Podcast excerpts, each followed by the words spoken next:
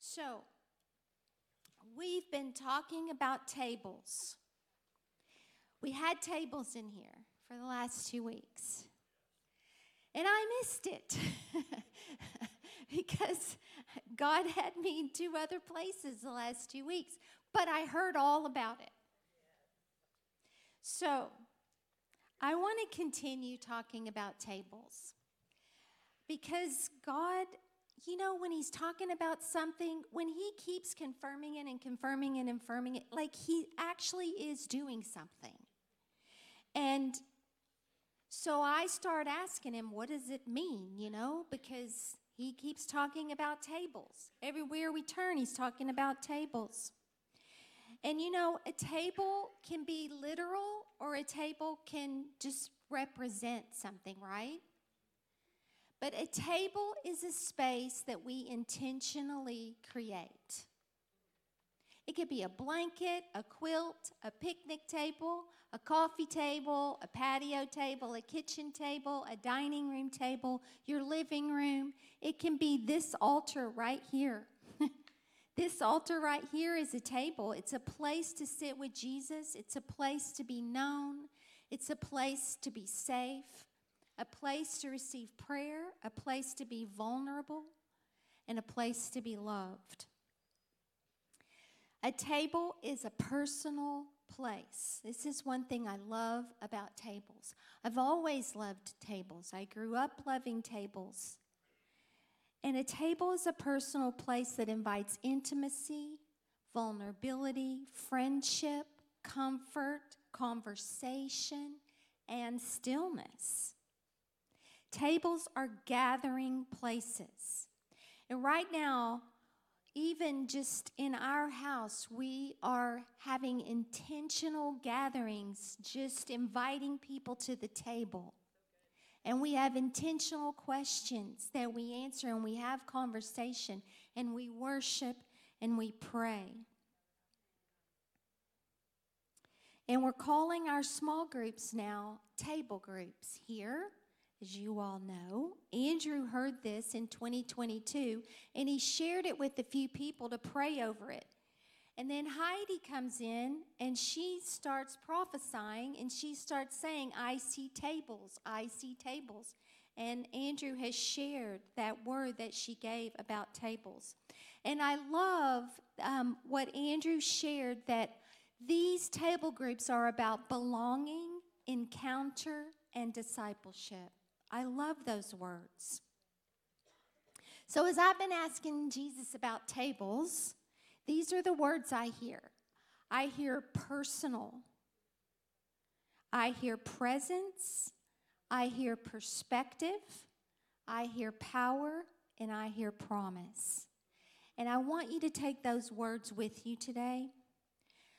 So first, personal. So I already mentioned a table is a place of personal encounter, right? With God and with people. Everything about our walk with Jesus is meant to be personal. Right? That's the whole point. So when we're in a room like this, it's still personal, right? When you're at home, it's personal. When you're at a table, it's personal. We are personally invited to God's table. And I love, love, love Psalm twenty-three. It's been a favorite of mine for a long time. But, you know, it's one of those passages that it's kind of like John three sixteen. It's like everybody knows Psalm twenty-three. Like, even if you don't believe in Jesus, many times you've heard Psalm twenty-three, right? So it can become so familiar, right? But I feel like God is really highlighting Psalm twenty-three right now in a fresh way. And look how personal Psalm twenty-three is. The Lord is my shepherd. I shall not want. He makes me lie down in green pastures. He leads me beside still waters. He restores my soul.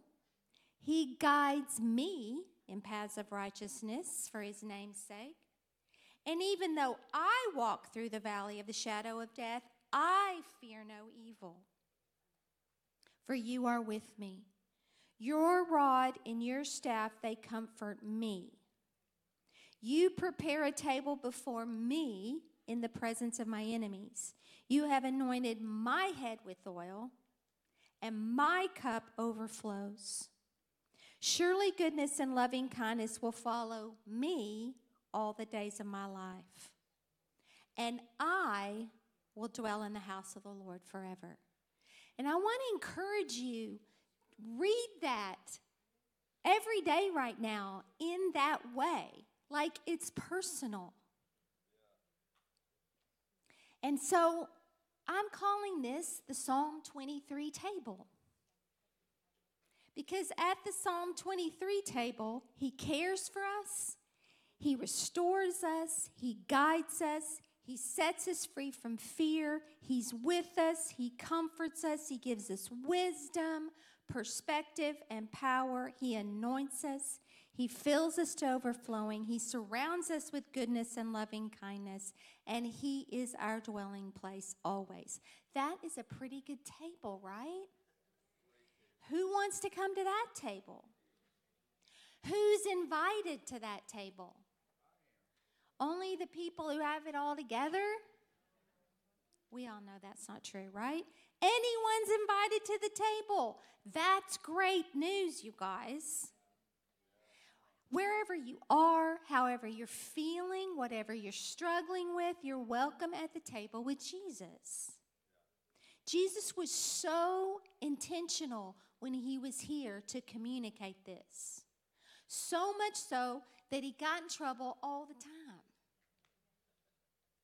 for hanging out with the wrong people, right? Matthew nine, Jesus was reclining at the table. Many tax collectors and sinners came and were dining with Jesus and his disciples. And when the Pharisees saw this, they said, "Why is your teacher eating with tax collectors and sinners?" And then in Luke seven, again, he's at a Pharisee's house at a table when the woman breaks the alabaster vial of perfume and wipes his feet with her hair. And it says she was known as a sinner by the religious community. That statement was made for a reason. Jesus was making it clear that everyone's invited to his table. And I love that you can't hide at a table, right?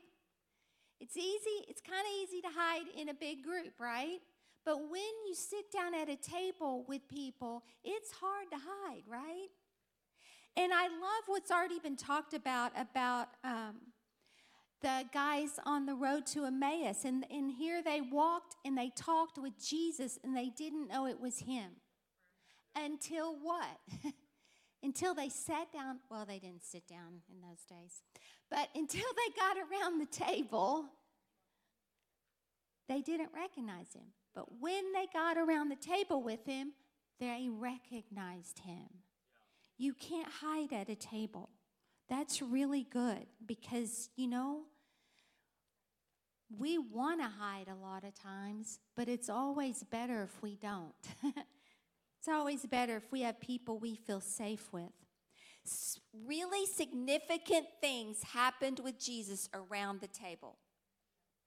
He was prepared for his death and burial by the alabaster vial of perfume while he was at the table.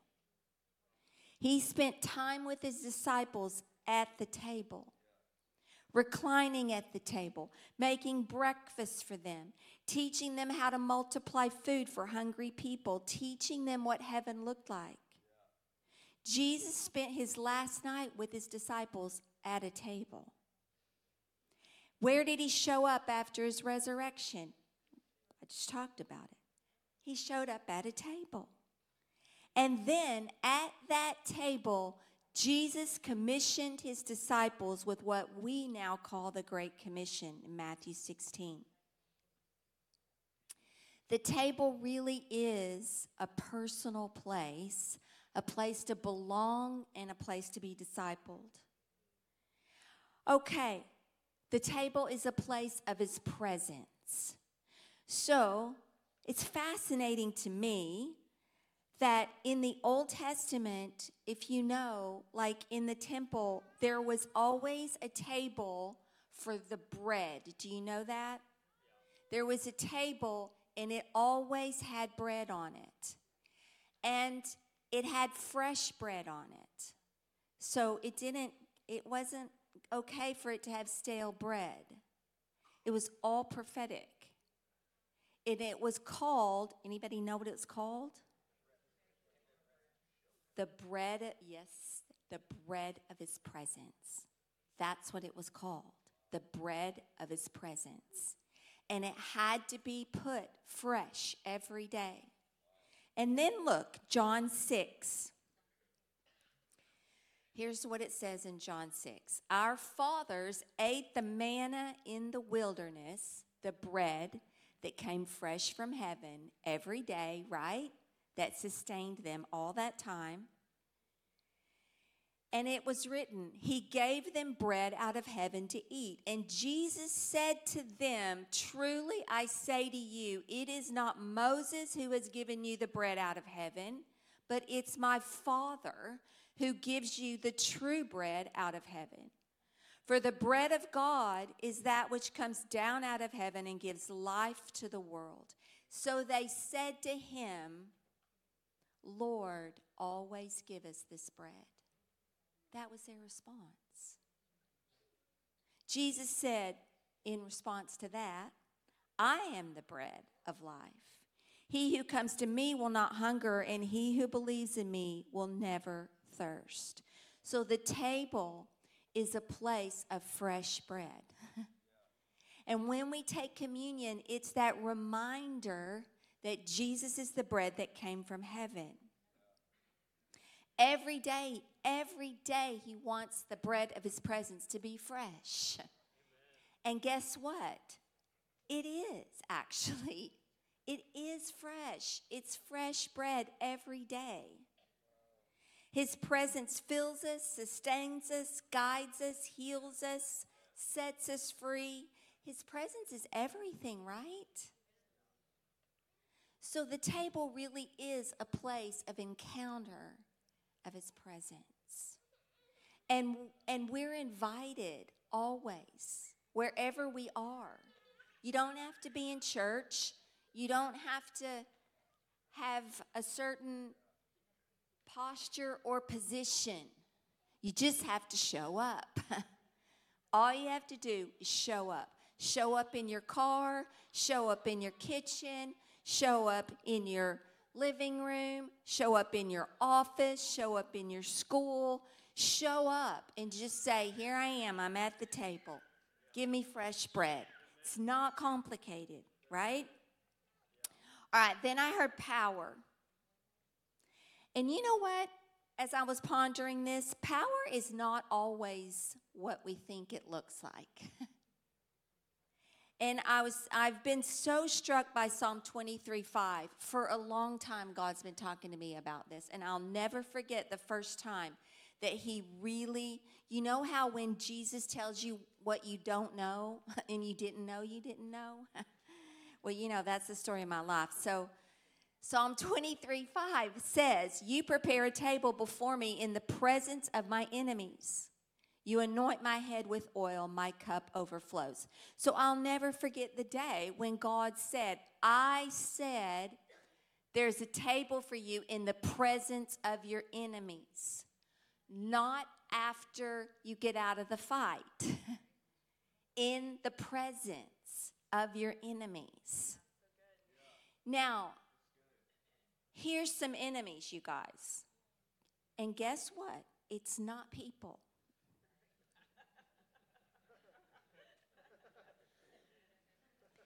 Okay, people can cause us a great deal of pain and problems, but they're not our enemies.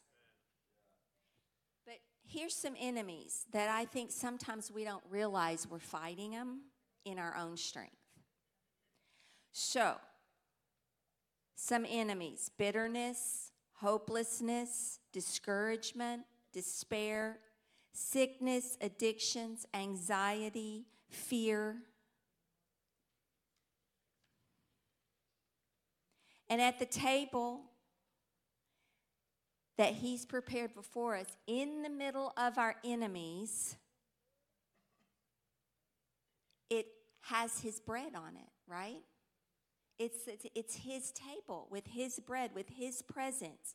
And so at this table, Jesus comes into all these things, and he brings healing and freedom and peace, and he is the one that's able to do that. So even though we would kind of like to, sometimes we don't realize it, but we kind of, we don't want to come to a table. We're like, uh, right? Yeah. Like, I don't feel like coming to a table. And I'm kind of mad at you right now anyway, God, and I don't like this situation. And you could zap these enemies, and that's really what I would prefer. Okay? Everybody raise your hand. We'd rather he zap them, right? Sometimes we'd rather he zap some people too. We don't want to come to a table. That's not usually what we want to do. And if we're struggling with hopelessness, discouragement, or despair, then we have a tendency to want to isolate, right? Yeah. And what does he do? What does he say? Come to the table. So you know what? You can come to the table reluctantly. That's really okay. You can be really slow to come to the table. You know, if you've ever, you know, had situations in your home with tables and people, then sometimes people are called to the table and they're not always in the greatest frame of mind and might even be mad at each other, right? But there's something about coming to the table together that brings an opportunity for all that stuff to be exposed for what it is and for healing and restoration to come in. So it's a good thing to come to the table in the presence of your enemies because it is a place of provision. It's a place where you see the way he sees and you hear the way he hears. And that's everything, you guys. Nikki, what she said, that's real. It is everything. We are bombarded with bad news all the time. We're bombarded with bad news from all the world's news, and then we're bombarded with bad news from all the Christian news. It's just bad news, all bad news. I'm not saying it's not real, but I'm saying that God is moving. He's not shut down. He's not afraid. He's not hiding. He is not in heaven thinking, well, it's too bad they got those leaders right now as I can't do anything. Okay, I get it. I get. I, I do get it. Leaders matter. I'm all about it, okay? I'm all about it. And I'm going to vote all about it. And I want you to vote all about it because leaders matter. But I'm telling you that Jesus is not stopped by anything. And I'm telling you that we have to know how he sees things. We have to see what he sees and hear what he says and partner with it. That's who we are as believers. We partner with what he's doing. What did Jesus do on the earth? What did he say? He said, I only do what I see my Father doing. Jesus said it. Okay, so I think it's pretty important. If Jesus did what he saw his Father doing, then that is now us. We do what we see the Father doing, what we hear the Father doing, and he is doing stuff. He is. And he wants us to be about what he's doing, right? So where do we find out what he's doing? At his table, right? Okay. All these enemies. We have some more. It's not bad news, though. The other ones are rulers, powers, and forces of darkness and wickedness, right? You know those. They're in the Word. Jesus talked about them. They're real. But they're not bigger than God. That's the thing. They're not. Because all authority in heaven and earth have been given to Jesus.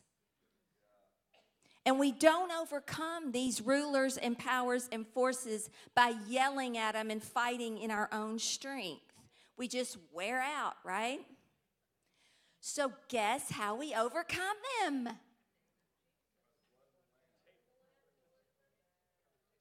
Yes. It's all true. And we come to the table, right?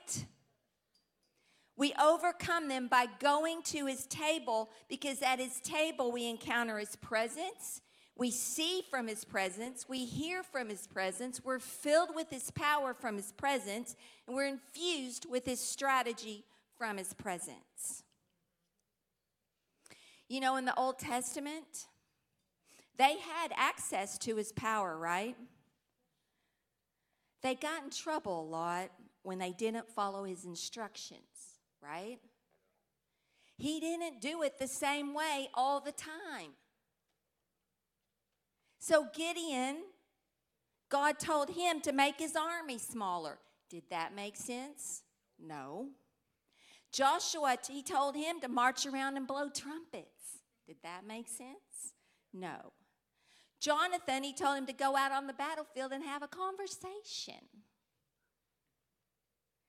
And so, so many other stories. And then so many stories about what happened when they didn't follow the instructions, right? Didn't go so well in those battles. Okay, so what about the New Testament? Jesus never had a formula. He did what he saw his Father doing. He went to the table with the Father to see and hear, and then he did what he saw and heard. So he spit in the dirt and made mud to put on blind eyes. He sat at a well with a troubled woman, and her heart was healed. Sometimes he touched people. Sometimes people just touched him. Sometimes he just spoke and things happened. But one thing he made very clear was that his disciples, because they believed in him, they had power also. And he kept discipling and teaching them this and modeling this for him. So have you ever really thought about the whole thing where the disciples are in the boat with Jesus in a stormy ocean? He told them to get in the boat, first of all. He's asleep in the boat. And there's a stormy sea. And the disciples, they wake him up, and what did they say? Why are you sleeping? We're over here dying. And Jesus, what is his response? Where's your faith? That's what he said. Where's your faith?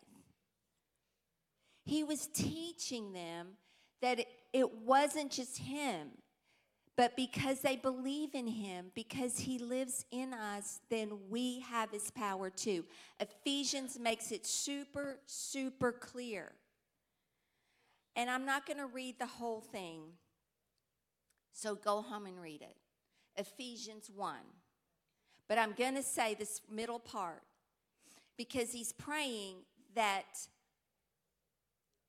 wisdom and revelation would come, and the eyes of our hearts would be enlightened, so we would know what is the surpassing greatness of his power toward us who believe. And that this is in accordance with the working of his strength of his might, which he brought about in Christ when he raised him from the dead and seated him at the right hand in heavenly places, far above all rule. All, say all. All rule. Got news for all of you guys trying to make the rules. He's above it. And authority and power and dominion. He's above all of it. He has the authority. He has the power. He has the dominion. And he's above every name that is named, not only in this age, but also in the one to come. Isaiah forty says he gives strength to the weary, and to him who lacks might, he increases power. Jesus wants us to have power, and I am longing for his power to be poured out in my life and to be poured out right here in this place, to be poured out through all of us as Convergence family into a world that is starving and dying and crying out for the power of God. We need power. And where does it say the power is? Right here, I just read it.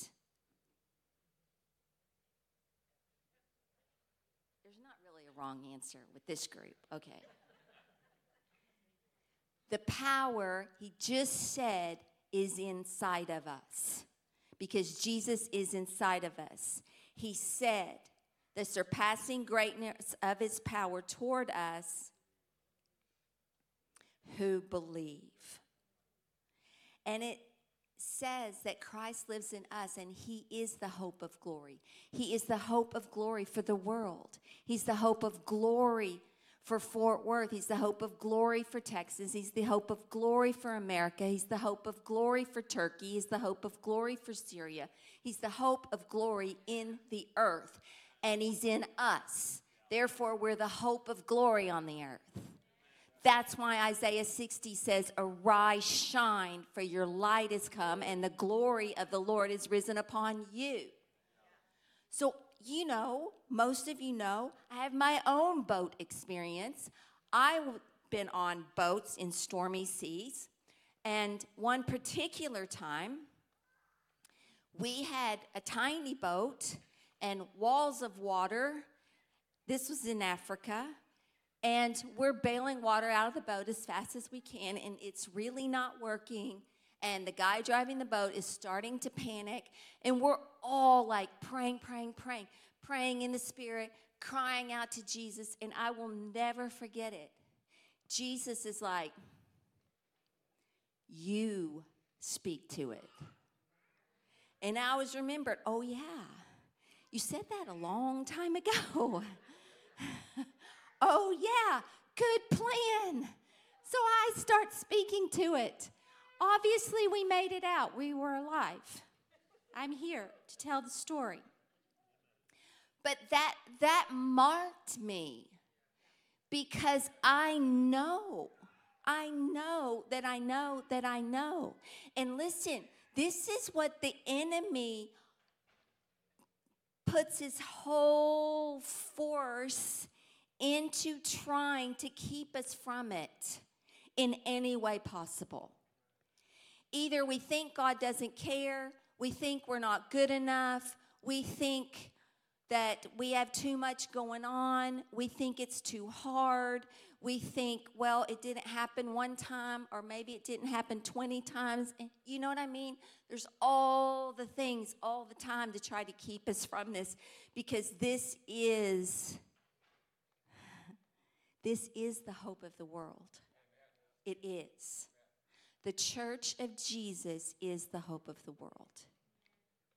And this is who we are. It is right here. So the table is a place to encounter his power and to invite others to encounter his power. So my last one is promise. Because I felt like God said, we have some promises from God. His word is full of them. If you need some, just look in there. It's great, full of promises. We have personal, our own personal promises in our heart. And I felt like God was talking to me about promises, and he said, remember, don't think that the giants are going to stop you from your promise. Because actually... they can't. So Joshua and Caleb, you know, they spent time in God's presence. It specifically says when Moses left the tent of meeting where the glory of God came, Joshua stayed. He lingered. It specifically says that.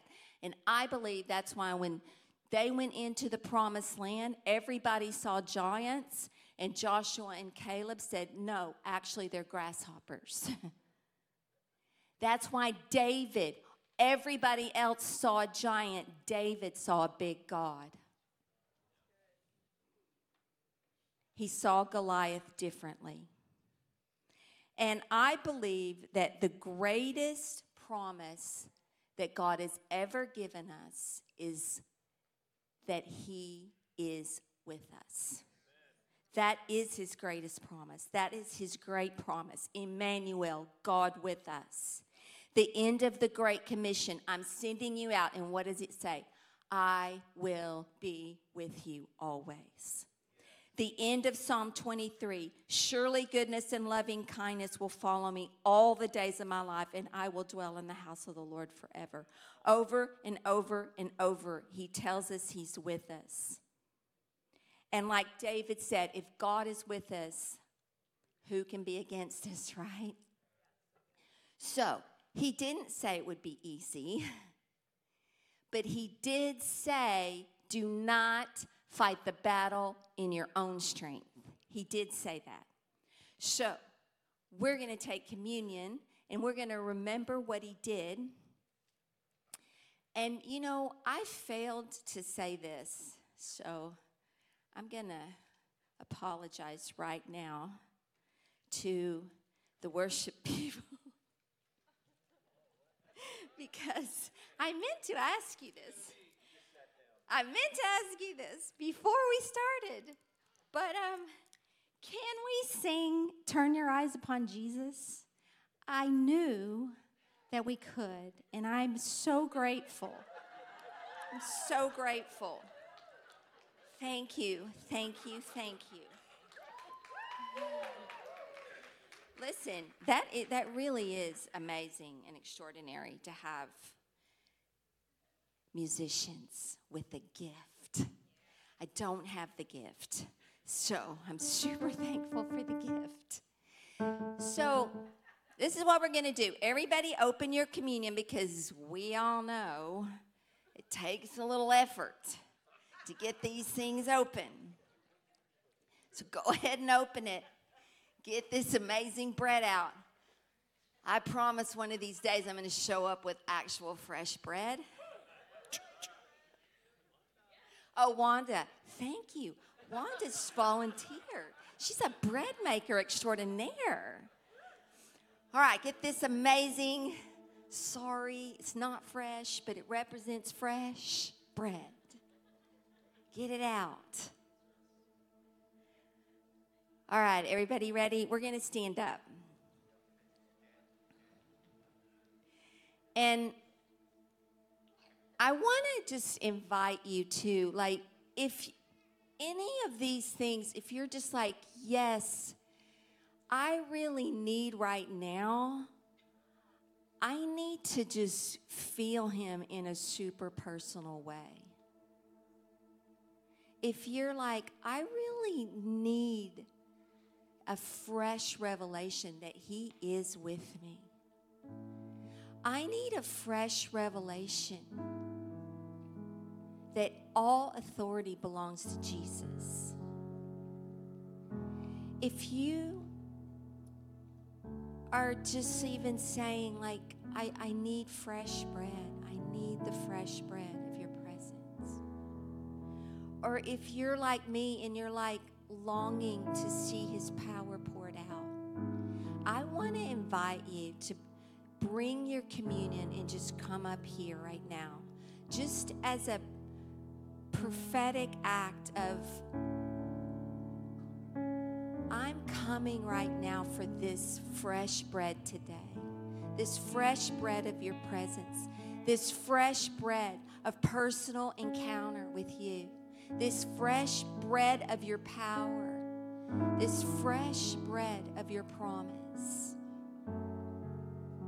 I'm coming to access the fullness of it. I'm coming to the table. Jesus told us to do this. Wow. Of all the things he could have said, he told us to do this. Why? Because he wants us to remember that he's fresh bread, and he wants us to encounter him in a fresh way. So we remember, Jesus, what you did. And we remember that your body gave us fresh bread of your presence, that your body gave us healing, that your body gave us freedom, that your body gave us hope, that your body gave us joy, that your body gave us shalom. You did that, Jesus. We don't do it for ourselves. You did it. You did it because you knew we couldn't do it, so it's okay that we can't do it. Right now, we receive you in as fresh bread in our lives, and so we take this bread.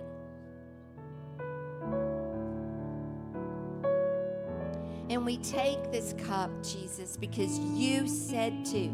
That's why we're doing it, because you said to. Because you said to remember your blood. And what does it say about the blood of Jesus? It says the blood of Jesus speaks a better word. So we say right now to all of those enemies, the blood of Jesus speaks a better word. The blood of Jesus has the final word.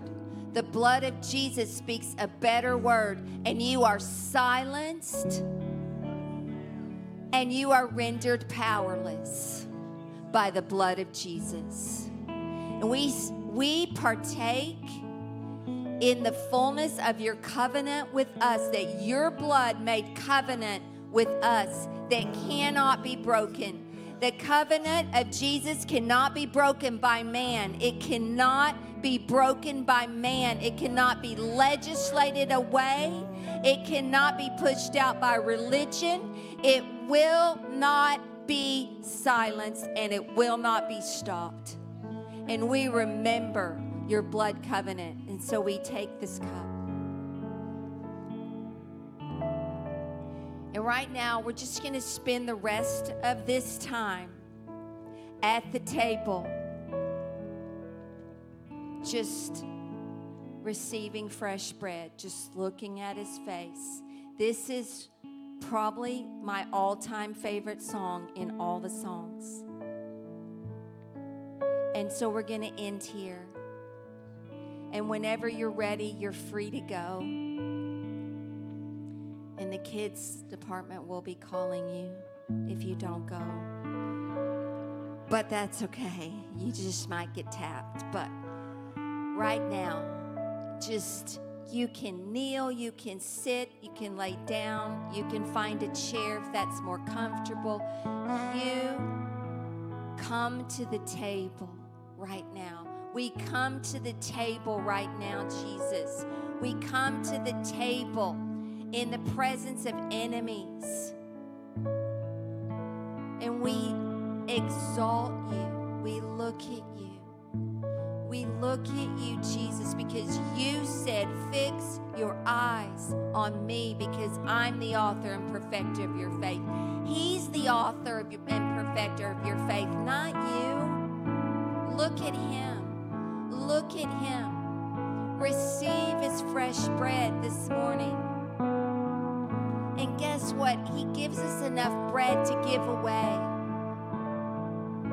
You guys, I've given bread to actual starving people. And I almost got mauled because the crowd just raced in for a loaf of bread. And it forever marked me that when we're hungry, we will go in for the bread. We will not be stopped, and we will not be held back.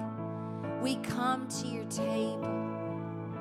We love your table, Jesus. We love your table, Jesus. We love your bread, Jesus. We turn our eyes on you, Jesus.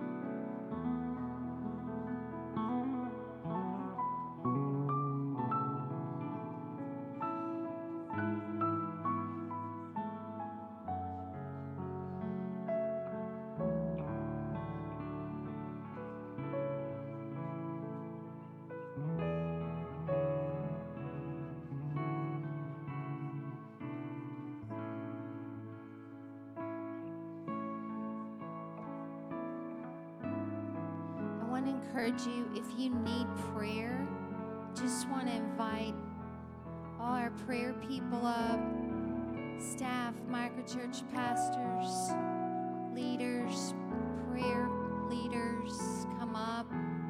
If you need prayer, please don't